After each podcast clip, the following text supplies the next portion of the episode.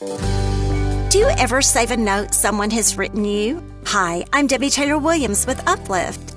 I have a special one that my daughter wrote to me when she was five years old. It says, Have fun with God and practicing BSF, a Bible study I taught at that time. Lauren associated me having fun teaching a Bible study. It raises a good question Do we have fun with God?